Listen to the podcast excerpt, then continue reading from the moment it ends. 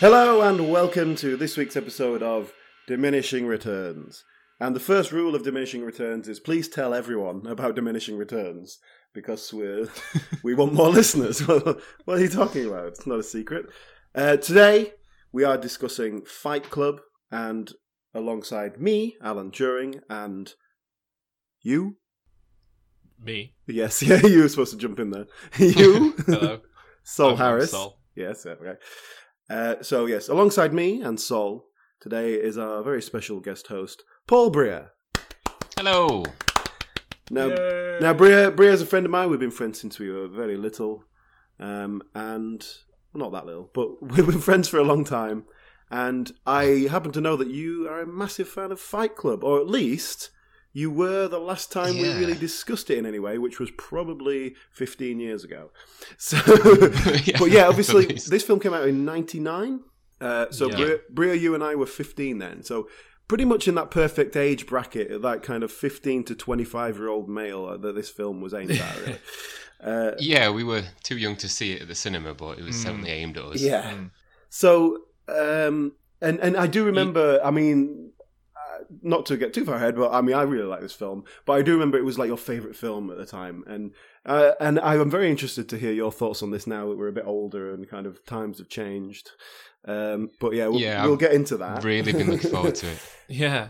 This was... I mean, this was my choice of film to do on the show, and I was feeling similarly to you there, really, where I loved it when I was younger. I suppose I was even younger than you guys when it came out, but I remember watching it on television, and it was like, oh, there's split seconds of boobs and stuff in this film, so that's, that's pretty good. It's mostly cocks, isn't it? Nice big. There's a CGI Helena Bonham Carter sex scene at one point. So, but I haven't watched it in forever. I honestly can't remember when I last watched it before. Yeah, I was the same. Yeah, revisiting exactly, it, and I was genuinely terrified it wasn't going to hold up. This film has become... I know a lot of people who hate this film now, and I've read a lot of things that always list it, like films that haven't aged well and don't hold up, and this is a film that's often brought up in those conversations. Really, I've sort of found the opposite. Like, while I've been reading things, everyone still seems to go on about how much they love it. Oh, really? I think as a general rule of thumb, it seems to have become viewed by a lot of people as a product of the 90s, which it is, very much so. But obviously in the 90s, we were going through a period of everything being pretty good and peachy keen. So the film can be read by people as a load of very well-off middle-class white men going, oh, I hate how comfortable my life is. I'm sick of it. Yeah. Well, I saw that as that's more relevant now than ever. I agree. I completely agree. I mean, that's basically, to completely jump ahead of myself, I think this film holds up exceptionally well. I think it's aged really well with hindsight. I think it's more relevant now than ever. And I still completely and utterly love it as a result. I think people just misread it, frankly. It really annoys me. It's a classic case of people not getting a film that really isn't that difficult to get, surely. Like, it's not that clever a film, is it? I mean, well, I definitely... my feelings are quite similar, and just to give a sort of general opinion straight up, I suppose, I do feel like, in terms of what it's actually saying, it's more relevant than ever, but it does feel very stuck in its time. I mean, it's very definitely pre-9/11 film. That's very definite. But also, it really leans on masculinity and ideas of masculinity that I think we're losing now. Well, that's another big part of why a lot of people don't like it nowadays. They point to it as an example of toxic masculinity being championed and held up as a thing, but then I think that's it. I think it's a complete misreading of the film It does lean on an older view of masculinity, but that's what was happening in the 90s. It was like new lad culture. It was like it was kind of redefining masculinity, like taking all those kind of classic manly things and then redefining them and reshaping them into something that was more kind of culturally acceptable. And we're kind of losing that already now because things change so quickly. Yeah. But that's it. But like in 1999, no one was talking about gender, like normativity and, gender fluidity or anything like that. It was, it was a different time. It was only 20 years ago. I annoyingly haven't written it down, so I've not got it word for word, but when I was just having a quick read about this film to refresh myself with it, I found a quote from David Fincher, who I suppose we'll get into him in a bit shortly, but David Fincher, who directed the film, talking about it, and he said it's a parable what you'd get if frat boys started reading philosophy, and that's a nightmare scenario, and it was very clear that this is not supposed to glorify the sorts of idiots that are in the film. Well, the ending definitely says that it's not. Yeah. Well, if we can try and start, Breer, you probably know more about the background here than we do. Have you read the novel?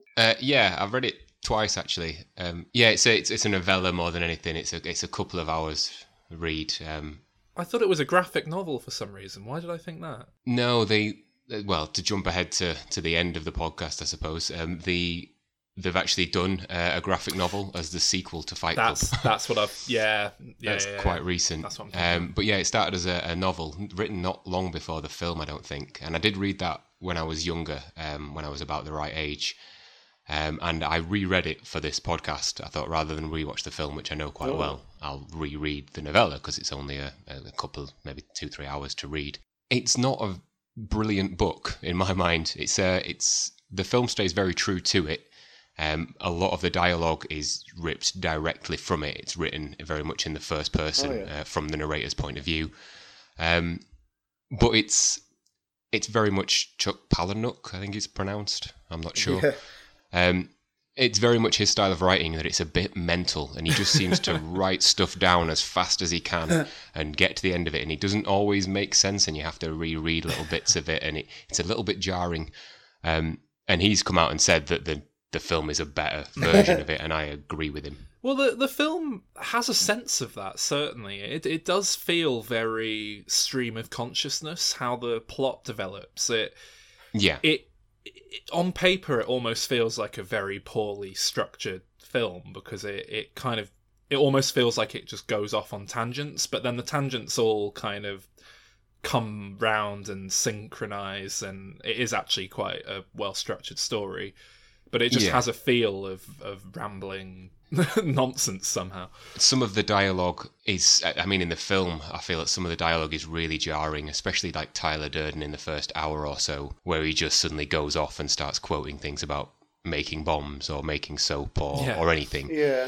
But when you read the novel, you realise that it's literally word for word the text that is ripped out of there. Right. It works a little bit better in the novel, but it's the screenplay is almost word for word for a lot of it. It's quite close to it. Who wrote it? Who wrote the screenplay? Did Chuck Palahniuk? Jim Uhls. Oh, Jim Uhls, I think he wrote the screenplay. So, I was probably... How old were you guys when you saw this then? You say about 15? It's 15 when it came out in the cinema. I saw it probably when I was in college, DVD. I wasn't old enough to see it in the cinema. Probably about 18, 19. Yeah. Well, see, I remember... the first time I watched it was on TV, and so I think it was probably about maybe a couple of years after it had come out. So I'll have been probably about 11 or 12. That's fucked up. But I remember it very clearly as one of the earliest films that made me really, sit up and think, oh wow, films are pretty cool. There's more going on in this than those Jim Carrey movies I love. So well, when I sat down and watched this, I was kind of ready to make notes, and then I kind of didn't. I just sort of watched the film, and so my notes were I did exactly the same thing. More, I just sat down afterwards and wrote some things down, rather than like, oh, look what happened in this scene, this blah blah blah blah. Do you know, like sometimes we have very detailed ideas. But this was more of I ended up just watching the film. So I've written some general ideas down afterwards. But what just to start at the start, I wanted to ask Breer, actually, because this film opens like setting up the ending, and then we go back, which we were slagging off the other week in Mission Impossible 2. Was it? Or, no, it was Mission Impossible 3. Sorry, it was Mission Impossible 3. Yeah, I'm not a fan of that as a story device in general. Yeah, but I was going to ask, is that a device they use in the novel? I suspect it's not. I suspect it was put in for the film so that we could see. It's exactly the same in the novel. That's very interesting. Because it certainly works a lot better here than Mission Impossible 3. It feels deliberate. It feels like it was written that way, rather than, oh, we need to see Brad Pitt in the first 5 minutes, we better get him in. It's the book also, very much like the film, is trying to give you clues to the twist ending that I imagine everyone knows at this point. In the same way, you know, that the opening words of the film are almost the same in the book. People are always asking me if I know Tyler Durden. So the setup is very similar, and they've stuck with that. There's a lot of clues throughout the novel, and if I'd have read the novel before I watched the film, I think I would have guessed what was coming at the end from the novel. But obviously I already knew when I read the book. It seems to give more hints away, whereas I didn't know what was coming in the film. Yeah, I don't think I saw it coming. Although it's one of those great twists, because then you go back and it's like, oh my God, there's much set up for this. It's probably the best example of that I can think of in a film, frankly. I love the, what is it, flashback humour, he says at the end, when they come back round to that scene, and it's slightly different. I still can't think of anything. But yeah, it is deliberately disorientating at the beginning. It's kind of, you're not quite sure what's going on, and it's kind of jumping from one thing to another. Yeah, and that's definitely deliberate. But I can imagine that's quite annoying, just as a casual film watcher. There's the whole flat buildings, the apartment building scene, and the bit with the doctor and the insomnia, and then you're on the plane, and there's so much going on in the first, and then obviously you've got David Fincher doing what he does at high speed, constantly doing computer graphics all over the place. No, if any element of this film doesn't hold up, it's the CGI zooming through the bin. Yeah, it's not bad though, isn't it? Like it is. It was. I was kind of looking at it and going, for $99, that's all right. That's okay. He was nominated for an Oscar, I think. But as I say, that CGI sex scene is quite remarkably well done. You know, you still watch that for that reason, don't you? Just appreciate the CGI. I'm genuinely like, every time it happens, I'm sort of like, that's really impressive CGI. Did you not have Channel 5? Of course. I mean, yeah, that's probably how I came to this. I had a special VHS that I'd sit there waiting for stuff to happen and then press record as quickly as I could. And you'd get like 30 seconds of... Did you like cut it all together for like... Oh man, I wonder if I could find that. I know there's a Charlize Theron scene on there somewhere, because it cuts... She starts... Yeah, but it's Monster. Like, it's not what you wanted. No, she starts grinding on this guy, but then it cuts to some pasta being cooked. If anyone can identify what disgraceful euphemism that. The pre-internet days were dark times, weren't they? Oh God! But that's very of the era that Fight Club is a time capsule of. So we've come back round. So speaking of David Fincher a little bit, obviously the film we did previous to this was Seven. Alien 3 was behind him. Was Seven directly before this? Yeah, I think so. It was a couple of years before. He made The Game before this. That was his The Game. Seven and probably his least known film. But it is a great film. It's all right. The Game, which is largely forgotten, but it is a good film. And then Fight Club, which, I don't know, made him, I suppose. Everyone knows Fight Club. It did eventually, I guess, but this didn't do well, did it? At the cinema, this didn't take a huge box office. It was critically panned a little bit, I think. It's not the most commercial film. Actually, that's one thing I was reading about the book, that they said, it was like really critically praised. It was like this voice of the generation, blah, blah, blah, blah, blah, blah, blah. Didn't sell that well because 18 to 25-year-old men don't buy novels. So its demographic don't particularly buy novels. They do watch films, though. So that was why it was like great fodder to make a film. David Fincher, we know now he's a great director. But this film...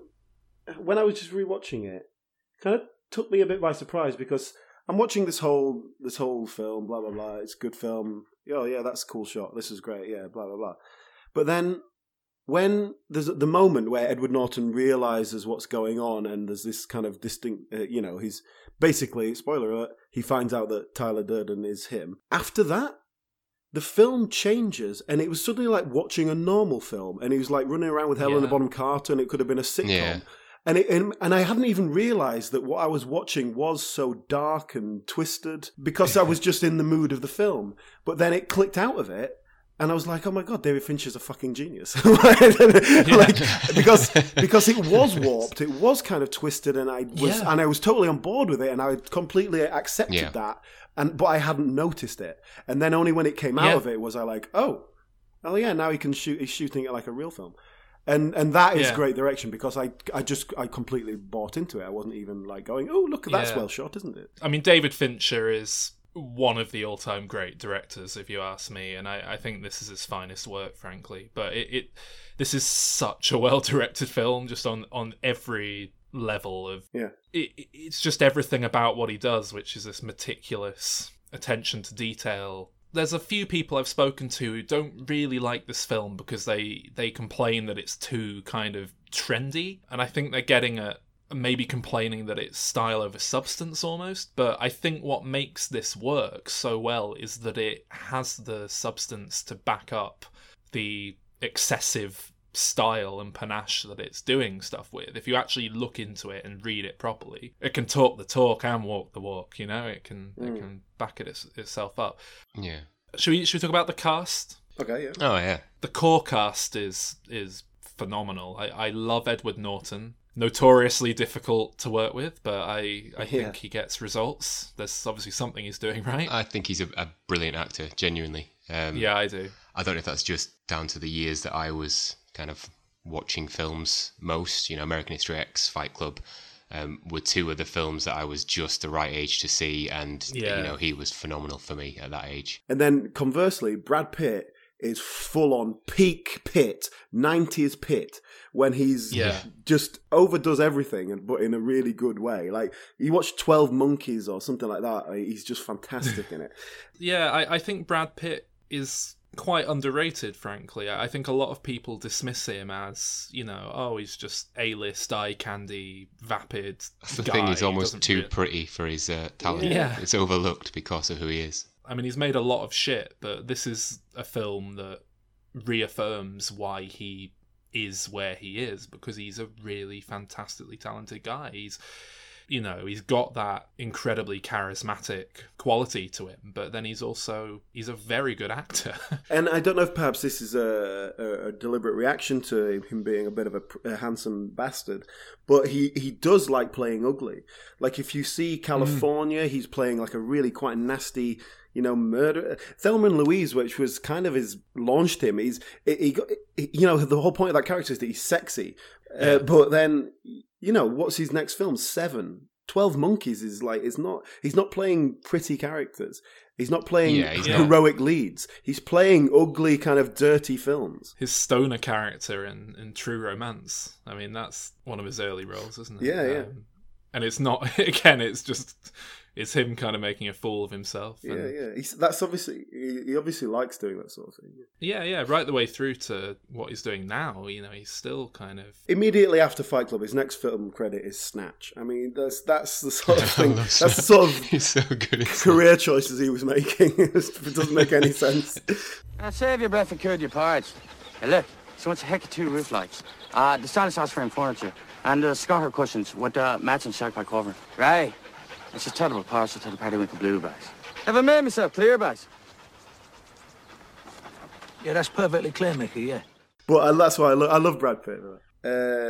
Helena Bonham Carter's a bit more of an outside choice. Like, what was she doing at this point? Was she known? She'd just done one of her big, I think, Wings of a Dove, I think it was, or it might have been Room for Review. It was one of her big... I think it was David Fincher. Someone on the production saw her in that and just became adamant that But yeah, she was, I mean, essentially a British actor doing sort of British TV and low-budget British films. It's yeah, Wings of the Dove was 97, is that it? So this was, like, Fight Club was something of an American breakthrough for her, I suppose, and it's a sort of a weird role. It's, I mean, she's got the perfect look for it, you know, that crazy heroin addict kind of feel to her. She's, yeah, she's perfect in the role. I guess 90s was a bit more heroin chic, wasn't it?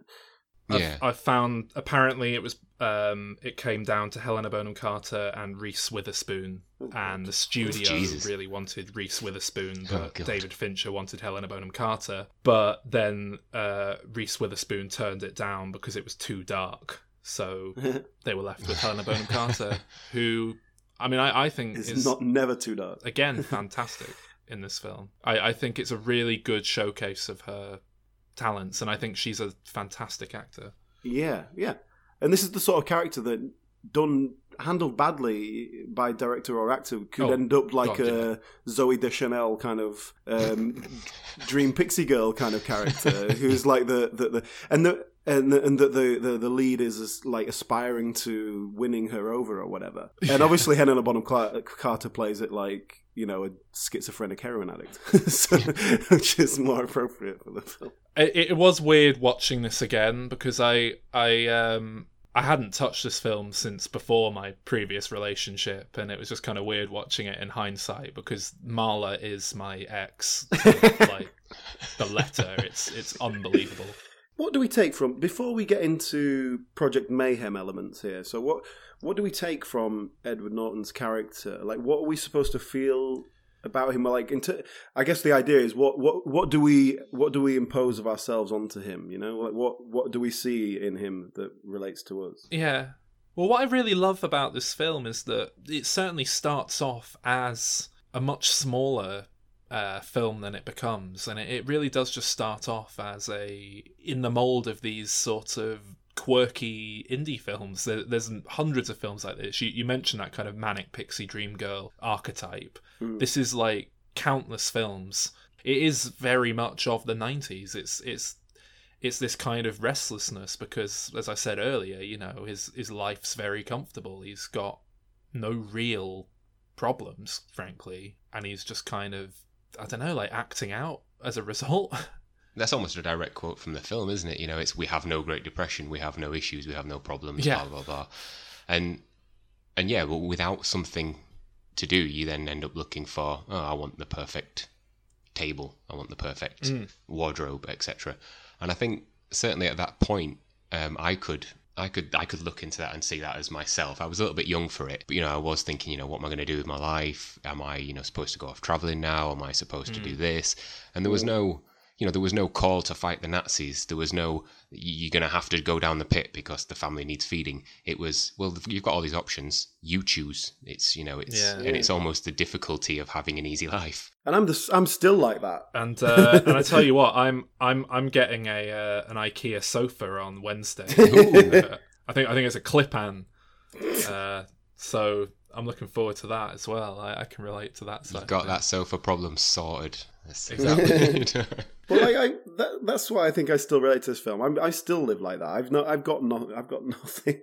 I've no idea what I'm doing. Yeah, you live in their squalid house. This is why I've been looking forward to speaking to Al about this film so much, because I feel like when we both first watched it, we were both kind of looking at it, going, "Yeah, fuck this, fuck that."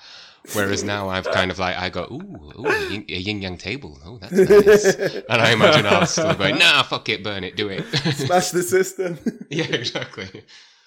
The house they move into partway through the film, Tyler Durden's house that he takes Ed Norton into, that is an absolutely beautiful bit of set design. It is so filmic and just lovely to look at. As a viewer of a film, it's far nicer. Like, if anything, it doesn't work properly because you just look at it and think, wow, that's got so much character, and it doesn't come across as unpleasant to live in the way that it's supposed to. Yeah, But I don't know. I think everything in this film's done to such a high standard, and that's, you know, part of it. And I think it is supposed to appeal on some level. They're playing up they're making it as romantic as possible. So I think it's intentional. Mm. But I bet your living conditions are sort of that, but not as romantic. Would that be accurate, Alan? It's just accurate.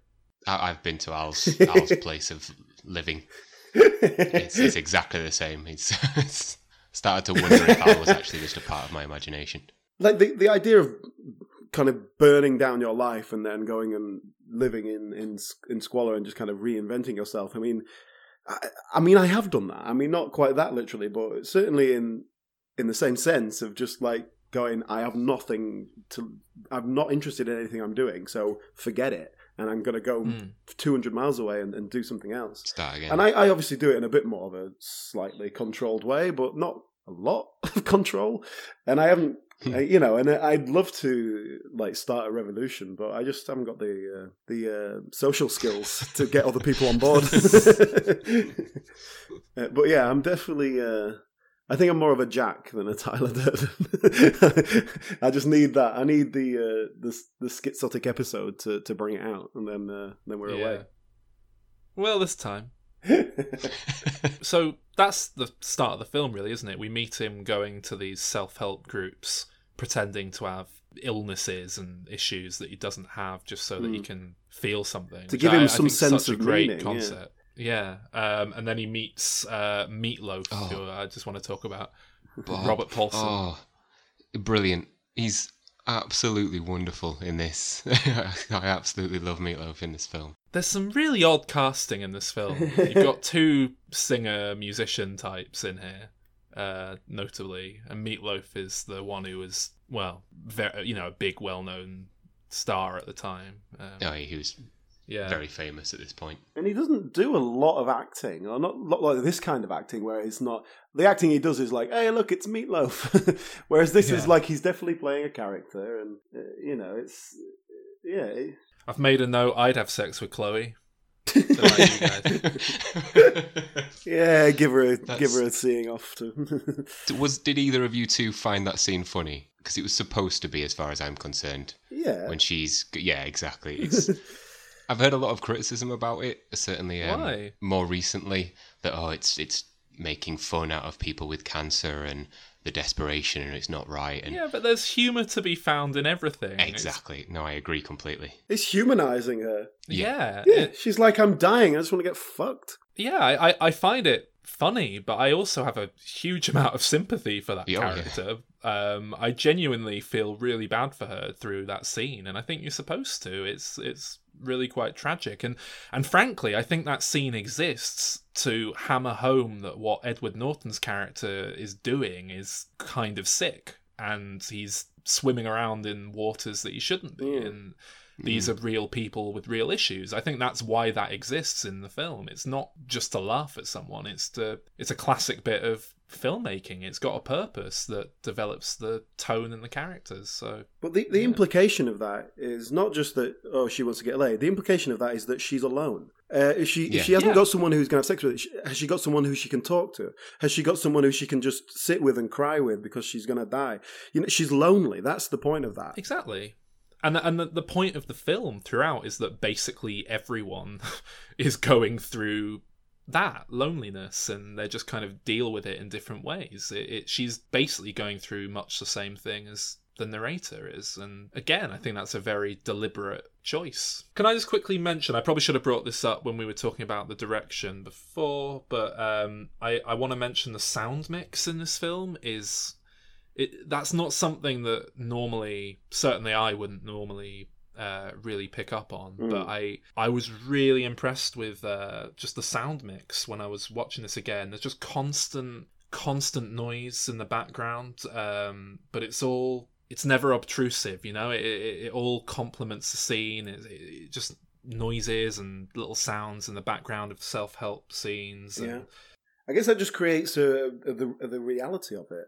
You don't feel like you're on a studio set, a quiet studio. It's like, everything's going on. The world is existing around you. While you're talking about the sound, I don't know if you can even call it a soundtrack, but it's all your music. Yeah. You're quite into the music in general. What are your feelings on the whole Dust Brothers music throughout? I think it's fine. I think it's very it certainly sets a tone for the film, and it's very in keeping with the film and what I think of. I don't know if it was a really... I get the sense reading about it that it was really quite pioneering to have that kind of music in a film, but yeah, I mean, they'd never done anything like this. Yeah, I've never really watched this film without that just being normal film music for me, because it's become so normal since. So I don't know to what extent it was pioneering and to what extent it was just where film soundtracks were going. I mean, for me, it works really well. I mean, it's the first time, certainly, I can think of for a film where I've had that kind of music, and it's worked without me really noticing it. It's only when you listen to it, you go, you know what, this is a really high tempo, almost club track. It's quite aggressive, and you know, you got that in Blade, but you notice that song in Blade and films like that. Yeah. Where if you don't notice this, it's like you say, it's the background to the actual story, and it works beautifully. Well, I read last night, in fact, about how Fincher approached them because he wanted people specifically that had never composed anything for a film before. Yeah. And he was trying to capture some kind of rough around the edges, grimy energy that you didn't really get in film soundtracks. So I think it. Yeah, I mean, it's a big part. Everything about this film, frankly, I think is pretty much spot on, and the music's part of that. I think it. Yeah, it's great. Do we know if Calvin likes this film? I feel like we need someone to go, this is awful, I hate this. We're all loving this film far too much is the problem. I think Calvin doesn't like it nearly as much as we do, but I think he likes it. But Calvin would love a flat full of IKEA furniture that's very clean. and a regular job that he can go to every day. That's what his dream is. So he has no interest in breaking the system. But in theory, he should like this film more then, because it's a critique of people who want to, you know, but, like you say, break the system. It's a satire. Calvin would be the boss that has to pay him off so that he doesn't look like he gets. Calvin's the person who goes, God, they're doing that bloody Fight Club in the car park again every Thursday night. I can't hear me soaps. Yeah, Calvin would be someone who just spends hundreds of pounds on the fancy soap that Tyler Durden sells to those fancy soap shops. So, Tyler Durden. Well, let's discuss Tyler Durden, because this is, as we talked about Brad Pitt earlier, this is why Brad Pitt's perfect, because Tyler Durden is the epitome of, like, that is a sexy guy, he's cool, he's confident. But then Brad Pitt can bring the darkness to it as well. That's why Brad Pitt is perfect, because he has the right look, but he's not afraid to play ugly. Yeah, I mean, well, yeah, I, on the nose. Tyler Durden is the person that, well, Tyler Durden and Brad Pitt are the person that you would want to be. You know, if you want to change something about yourself, you want to have that devil-may-care attitude and just not give a shit and go off and live wherever you want to live, whether it be the woods on your own where no one can speak to you, or the horrible house on Paper Street, and, you know, to look like him. Marry Angelina Jolie. Really? Oh, you've got a thing for her, haven't you? Yeah.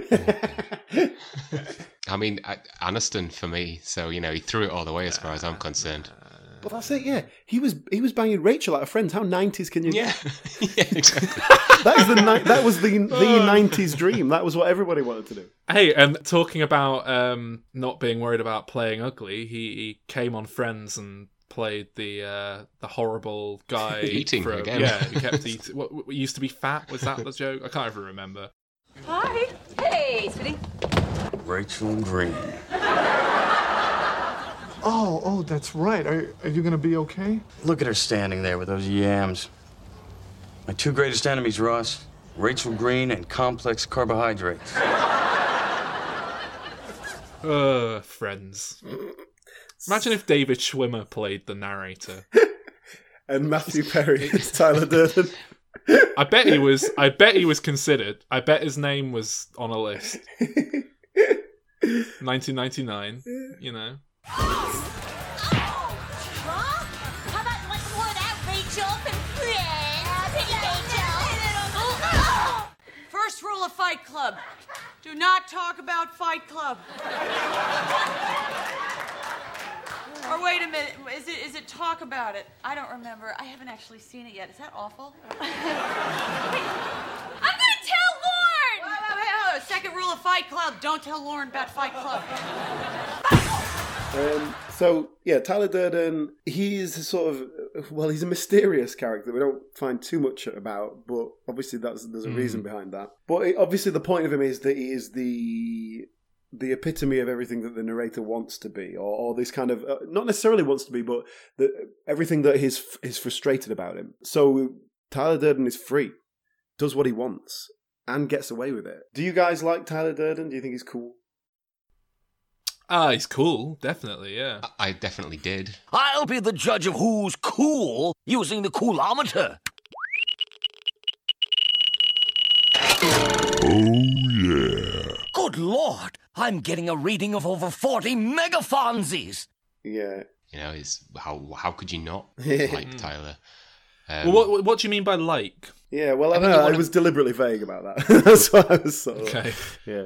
In the context of the film, I think you're certainly supposed to like him as well. You know, he's supposed to be charismatic. You're supposed to believe that if you met someone like this, he could convince you to leave your job and leave your house and not care. That's it. I think if I met someone like him, I'd think, what a tosser.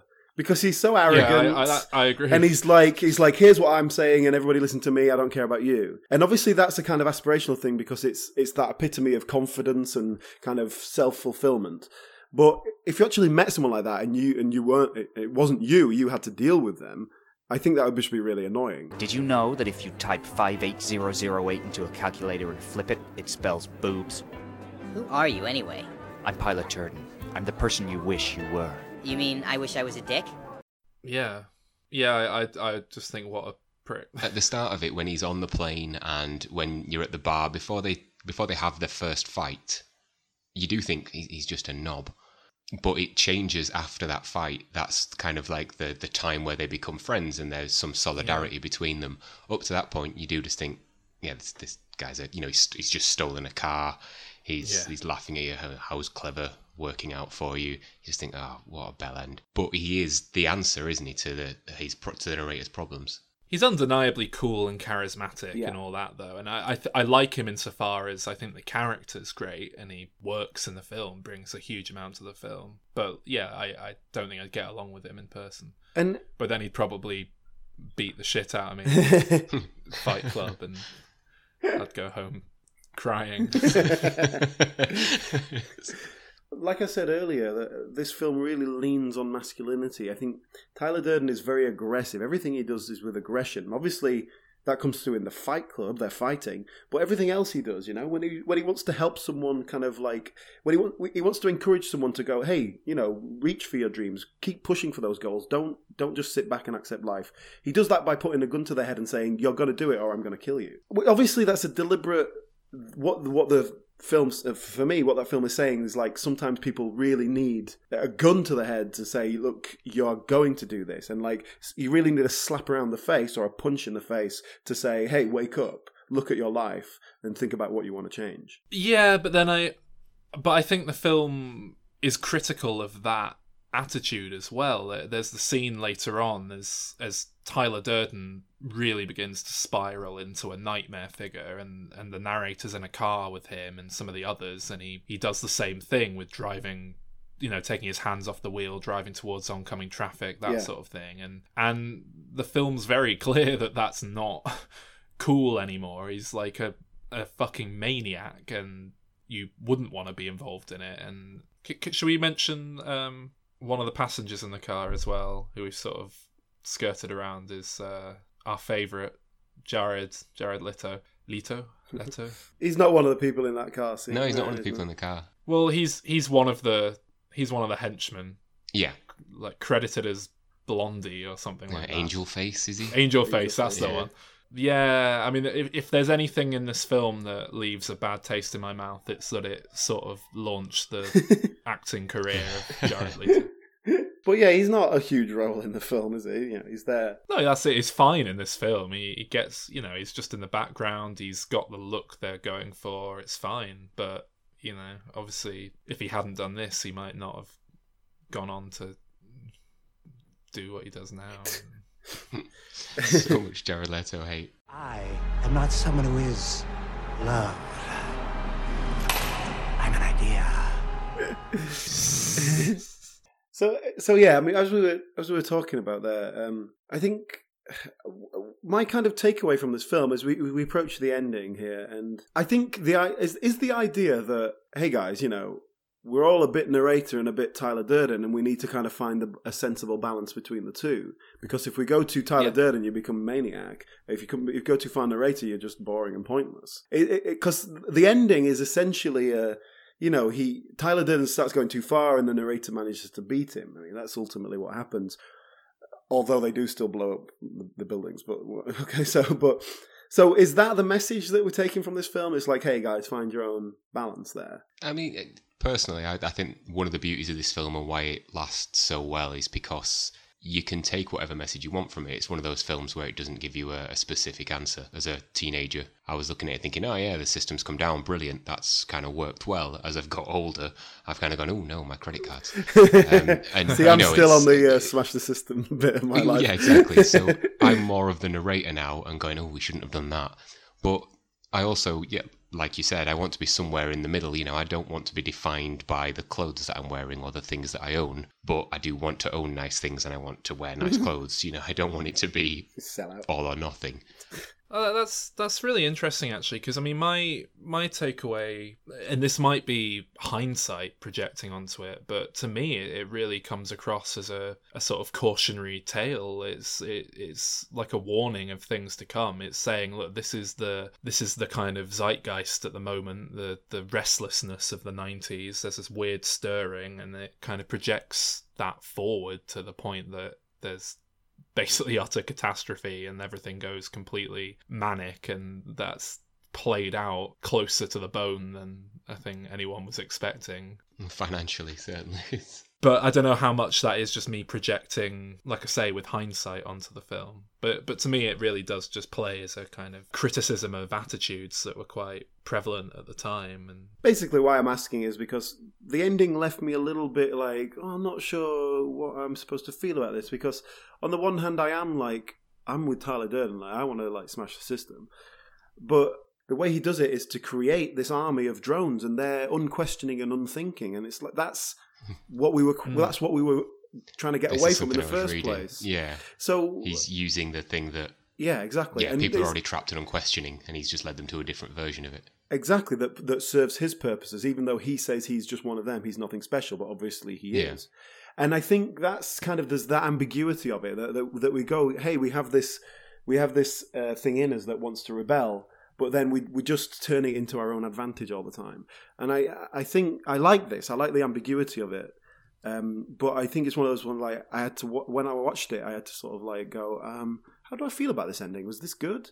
And I really don't like that he kind of finds redemption through Marla. Like this kind of, it feels like there's but it feels like it's kind of satirizing the love story, love will set you free kind of thing, because it's a fucked up love, and they don't really even know each other. So yeah, and you know the fact that he, you know, not many films end with the protagonist shooting himself and then a load of buildings blow up, and that's the happy ending. Neither of you two have read the book, have you? I'm making it. I think I did actually, but I'm talking like. Yeah, 18 years ago, so I can't remember anything about it. Because the ending is very different the book. The Tyler mixes the explosives incorrectly, and they don't blow up. So nothing blows up. And then there's almost a very small chapter at the end where the narrator's talking about how he's in heaven and he speaks to God and this, that, and the other. And it basically is in a mental hospital. But people still give him the wink and go, oh, we're looking forward to your return, sir. That's interesting.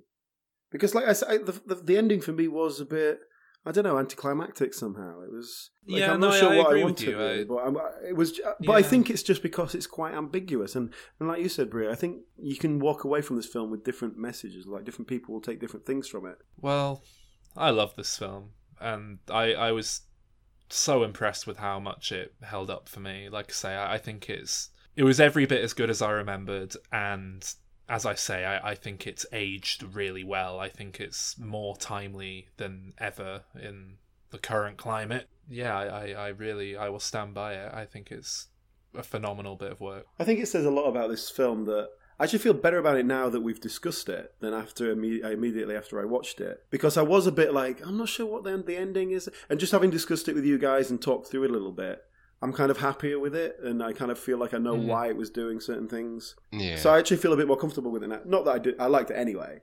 I like it more now, which is good. I think if you can walk away from something and discuss it and get more out of it. Yeah. Not a lot of... Yeah. Certainly the sort of films we deal with on this show regularly, it usually is, you get what you know, it's up front. it's there. The films we talk about, you normally walk away at the end thinking, oh, I wonder what that post-credit scene was setting up. Yeah. Well, I always walk away thinking, maybe I should bring down society. Yeah. This is it. So, ratings? Quickly? Yeah. Well, it's a 10 from me. I wow. think this is a very deserving 10. I'm not even ashamed to say it. Well, I'm going to give it a 9. Do really like the film. It just... The only time I ever give 10s out is it's like it really touches me in a personal way, which this doesn't quite. It kind of says a lot to me, but it sort of says it to me in a way that of like, yeah, I've already figured that out, actually, thanks. Do you know what I mean? I feel like it's... Maybe when I watched it when I was 18, it would have been different, you know? Yeah.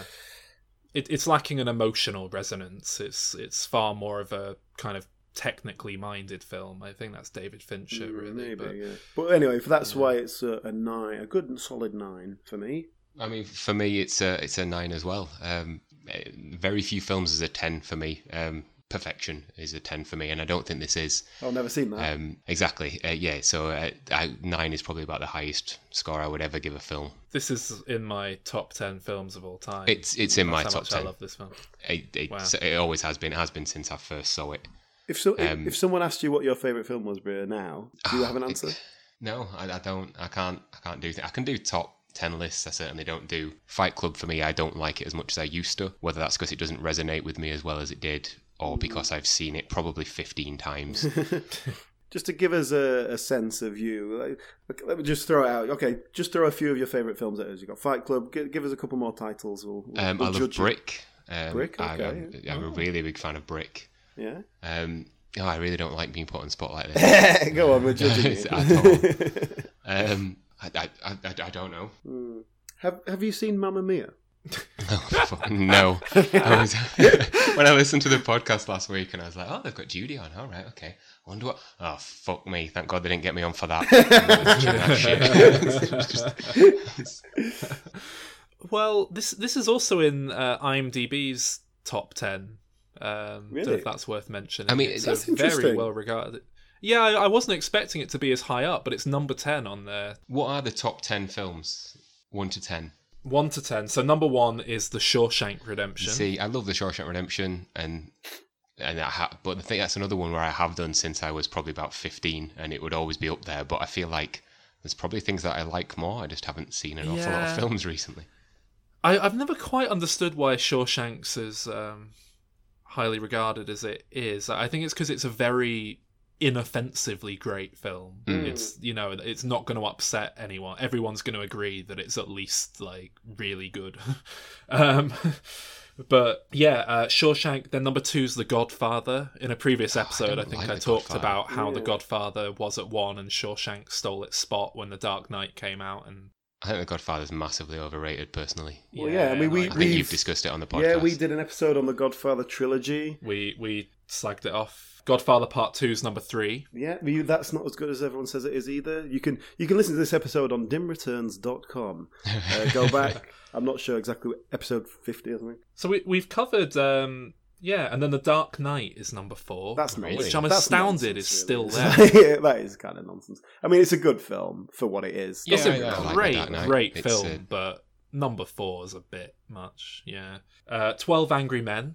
12 Angry Men's on... I'm surprised that's so high. I love 12 Angry Men, but I'm surprised. Yeah, I do. It's great. It's just I kind of forget about it as a film. I think of films as I imagined everything in the top 10 would be from the last 30, 40 years, maybe. How old is 12 Angry Men? 1957. Yeah, so it's the oldest one in this 10. Yeah. Right. Schindler's List, number 6. Yeah, I mean, there's the Lord of the Rings. Oh, fuck off, Lord of the Rings.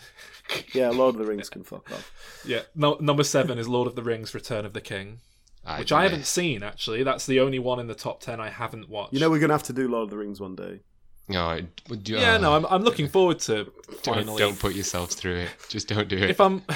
If I'm gonna enjoy any of them, it's that one where it's actually got an ending. Is that the last one then? It's actually got 9 endings. Awful.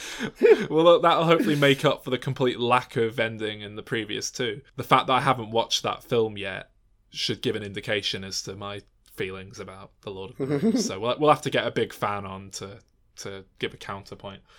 At number 8, Pulp Fiction. Oh, we're doing that next week. I'm surprised that's in the top 10, but... That is next week, isn't it? Ooh. Number 9, The Good, the Bad, and the Ugly. I've never seen that. That's a bit of an odd... It is odd, isn't it? I'm always amazed that film is as popular as it is. I think it's great. I really like it, but it's an incredibly slow film. You've got to really be in the right mood to watch it, and I'm surprised that as many people have sat down to watch it and come away thinking, yeah, that's amazing, as they have. Yeah, fair enough, I guess. And then number 10, Fight Club. I do think that like these sorts of lists, and particularly IMDb, it has got this sort of big demographic influence to sort of 40-year-old white Western men. So there's a certain types of films that do better than others, you know? Lord of the Rings, I've been aware we're going to have to cover for ages, but I don't know how we're going to approach it, because... Tentatively. So it's a lot of, because you've got to do The Hobbit as well if you do that, and that's 6 films that are about 10 years long a piece, but they're all the same, so it's not worth splitting it up into multiple episodes. We'll do Lord of the Rings and then we'll do The Hobbit films like 3 years later. Just split it up a bit. 10 hours. I was thinking last night I wouldn't mind doing a Peter Jackson retrospective at some point, just but then you'd have to. Well, it would have to be his good films that he made in his early days. I kick ass for the Lord. Then Lord of the Rings. You shall not pass. And then like everything that he's done since that's been a total mess. That is a thing of beauty. Anyway, so. Bring us back onto Fight Club. Breer, you seem to know a bit about the sort of the sequel stuff that was going on here. What do you know? I mean, it's only from what I read. I've not seen it. I couldn't find it online without putting a lot of effort in. It was only released a year or so ago, but unfortunately, it trampled over any kind of or one of the main ideas I had for a sequel by doing exactly the same thing. It's based 10 years after Fight Club finished. And this is a graphic novel, yeah. Yeah, it's a graphic novel. Okay. He's the narrator, now called Sebastian, is in a relationship with Marla still 10 years on, and they're basically, you know, living the suburban-ish life. Marla's bored. She misses the guy that she fell in love with who was mental. Tyler's basically a subconscious element of the narrator's brain. So Marla fucks with his medication to bring Tyler back out, who then causes some kind of chaos. I don't know exactly how it ends or where it goes, but that's the synopsis that you can find online, essentially. I mean, that sounds very, let's just do more of it for no reason. Watching this film, I definitely don't want to know what happens afterwards. I don't get a sense of like, ooh, I wonder why, because it's an end point. If they're still together 10 years later, I'm already out. I'm not interested. Yeah, I was going to say that doesn't ring true as to how they're portrayed in the film to me at all. I guess if she's sick of being with him though, because he's not crazy anymore. I can kind of 10 years. That seems too long for them to go through that 10 years. Yeah, and also Marla doesn't actually seem like someone that the narrator would be interested in at all. Without the Tyler part of his brain, what's he getting from that in 10 years? Well, she's quite attractive. I'm trying to start a tradition now with these guest hosts that the guest hosts really do the hard work on the pitching. So, so when we ask people, we get them to come with an idea. So, Bria, have you got a sort of pitch? Then we'll. I mean, generally, I originally thought that I would do a sitcom.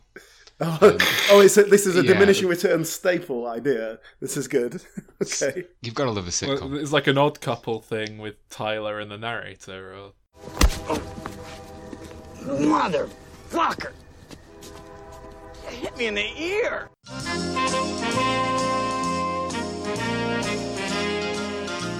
No, yes. Basically, you've got, in a similar, it wouldn't be 10 years after, it would be shortly afterwards. It would be about a year after the original Fight Club finished. The narrator and Tyler and Marla are still together, and they're looking to buy a house, or but they can't get a mortgage because the credit system doesn't exist anymore. So it's there's a whole episode at the beginning that's based on them trying to get a mortgage, and all the credit companies just going, "We don't know who you are. We can't do anything. Everything's fucked." Have you not seen what's happened? And there's also, but I did have the idea that Tyler would be basically a devil on his shoulder. So it's being controlled now, but he hasn't gone completely. How I would work with that. And then I started looking at what the actual sequel was and saw that it sounds like exactly what I thought of, just further down the line. And like you said, Ed, I think anything that was actually a sequel would ruin the film. So I started looking at Marla and was wondering how a prequel with Marla would work. Mm-hmm. And basically, Marla at school would interest me. Marla going through her early to late teens. Are you going to touch on that line? My God, I haven't been fucked like that since grade school. Exactly. You've got that. Well, do you know the story with that line? In the book, it's your abortion, like they were originally recorded, yeah. I want to have your abortion, yeah. Yeah. Apparently, the president of production at Fox objected to that line, and they did a quick rewrite to change it because they didn't like it, and they came up with something even more offensive to replace it with. Yeah, but basically Fincher said, if I change it, you have to go with what I change it to.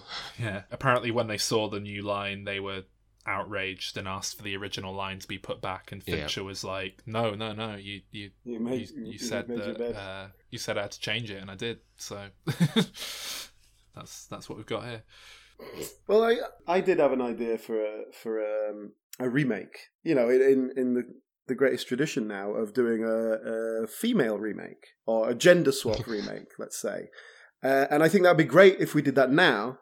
Because this, like I say, this does sort of rely on a masculine identity. Well, the main pressures on women are sort of the life-work balance, and the pressure to have kids and start a family and be a good mother and all that sort of thing. But also now you're expected to support yourself and do a job of work and have a career as well. I'm not saying I've got it written, but I think you could tell the same idea. You basically questioning our normative sense of identities, but do it from a feminine point of view and tell that side of a story.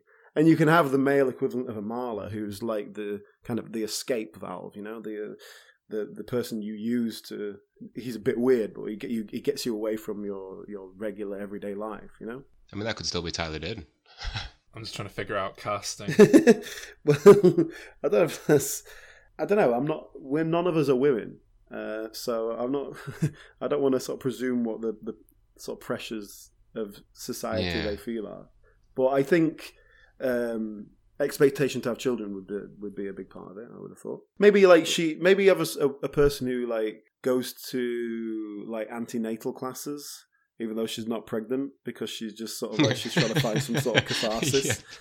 That would be brilliant. But then, like, she has to disappear because everyone else starts getting visibly pregnant, and like she was like, "Oh shit!" That's to start the new semester. Yeah. So she's having to travel from one, but then she meets a guy there who's like pretending to be pregnant, and she's like, "What the fuck are you doing? This is my world. Stop fucking me over." I mean, the joy of that is that no one would question a man that turned up and went, "Yeah, I'm pregnant." As well, they would just allow them to continue and go, "I just don't make him angry." Don't get him angry. Well, yeah, you won't like it when he's angry, Edward Norton. Oh no. But yeah, I do genuinely think there's actually a bit of scope there for an interesting story that's kind of using the same ideas but with a different perspective. What would the tone of it be? Would it be a comedy? Would it still be there? But no, I think you want to do the same sort of thing where you're going to have one person who's trying to smash the system, smash the patriarchy. Exactly, yeah. What would they blow up at the end? The glass ceiling. I've got an idea for a franchise continuation of a sort. Okay. You build like a Fight Club resort. So it's not a film, it's just like Universal Pictures. Yeah, you go, it's like a hotel. There's lovely soap everywhere. So you can have a nice bath with some lovely soap.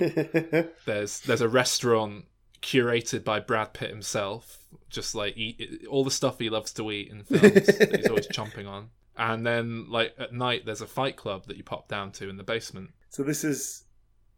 You just want to start a hotel, basically. Yeah. So this is like... But with a fight club in the basement. Yeah. Sounds great. It's like Bubba Gump Shrimp. That's still going from... That's doing really well, Forrest Gump. Yeah. So a question of masculinity for the two of you. All right. Have you ever been in a fight? No. I don't know. Like, technically, like, at high school, there was this, like, weird kid a few years below who would sometimes just come and hang around with the sort of general area where a load of us would hang around at break time. You know, it was great fun. 'Cause I remember one day we told him we had a load of cocaine that we were snorting, and it was sherbet dip dabs, and we convinced him to snort it to show how cool he was and stuff like that. And one day he came and we were talking, and he just out of nowhere just pulled out this his wallet and took a little like passport-sized photograph of a dog out and just looked at it like mournfully, wistfully. It was like really bizarre at mid-sentence, and I started laughing because it was such a weird thing to do. His dog had just died, hadn't it? Yeah, he looked at me and said, "My dog's dead. Why are you laughing at me? My dog's dead. I'm going to beat you. I'm going to beat the shit out of you." And decided he was going to have a fight. At lunchtime, I'm going to beat you up. I went back there at lunchtime. We were on the field, like, next to this bit. And he just came charging at me with a big stick. And, like, screaming, like, "Ah!" And that drew a crowd in, like, you know, you get to have a fight going at high school, all the kids come coming around and go, fight. And he came charging at me with a stick. I grabbed the stick and snapped it over my knee, and then he tried to come at me, and it was just that cartoon thing where you hold someone by their forehead at arm's length, because he was several years below me. I was like, I'm not gonna get into a fight with you. I'm twice your size, and like, for God's sake, grow up.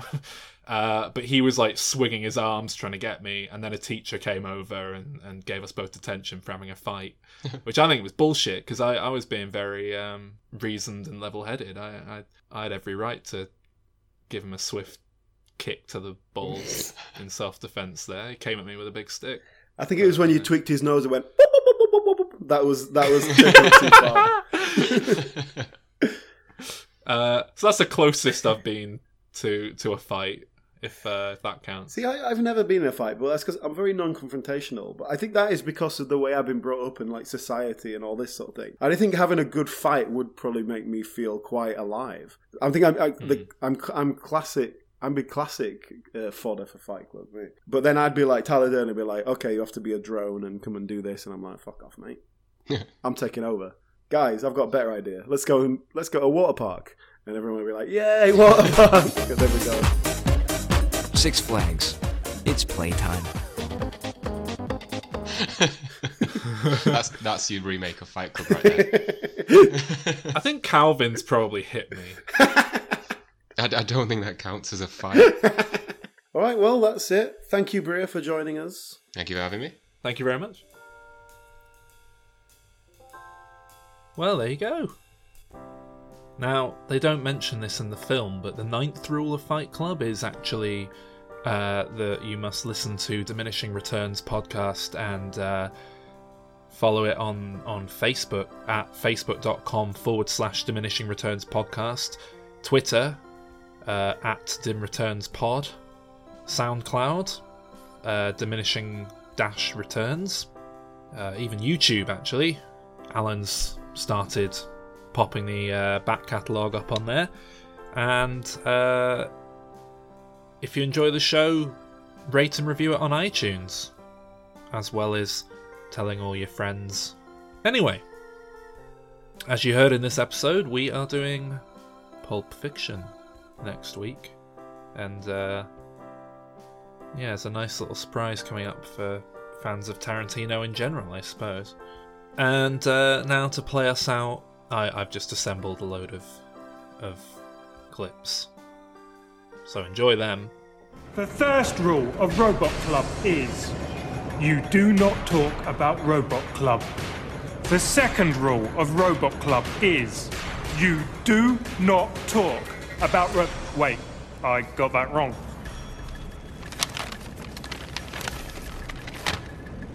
The second rule is no smoking. The first rule of Fat Club is that you don't talk about the first rule of Fat Club. The first rule of Tufty Club is you do not cross the road between parked cars. The second rule of Tufty Club is you do not cross the road between parked cars. Oh, please. We've been raised to believe that one day we'd all be millionaires and movie gods and rock stars, but we won't. Wait a second, you're Brad Pitt. You are a millionaire movie god. Come on, everybody, let's bash his face in. Why? What's the first rule of Fight Club? G-string underwear. No, it's don't talk about Fight Club. Oh, well, I really blew it. No one is supposed to talk about it. First rule of Fight Club and all that. The first rule of Chess Club is you do not talk about Chess Club. The first rule of Breakfast Club is we do not talk about Breakfast Club. First rule of Brain Club, you don't talk about Brain Club. First rule of Caravan Club is that everyone gets some.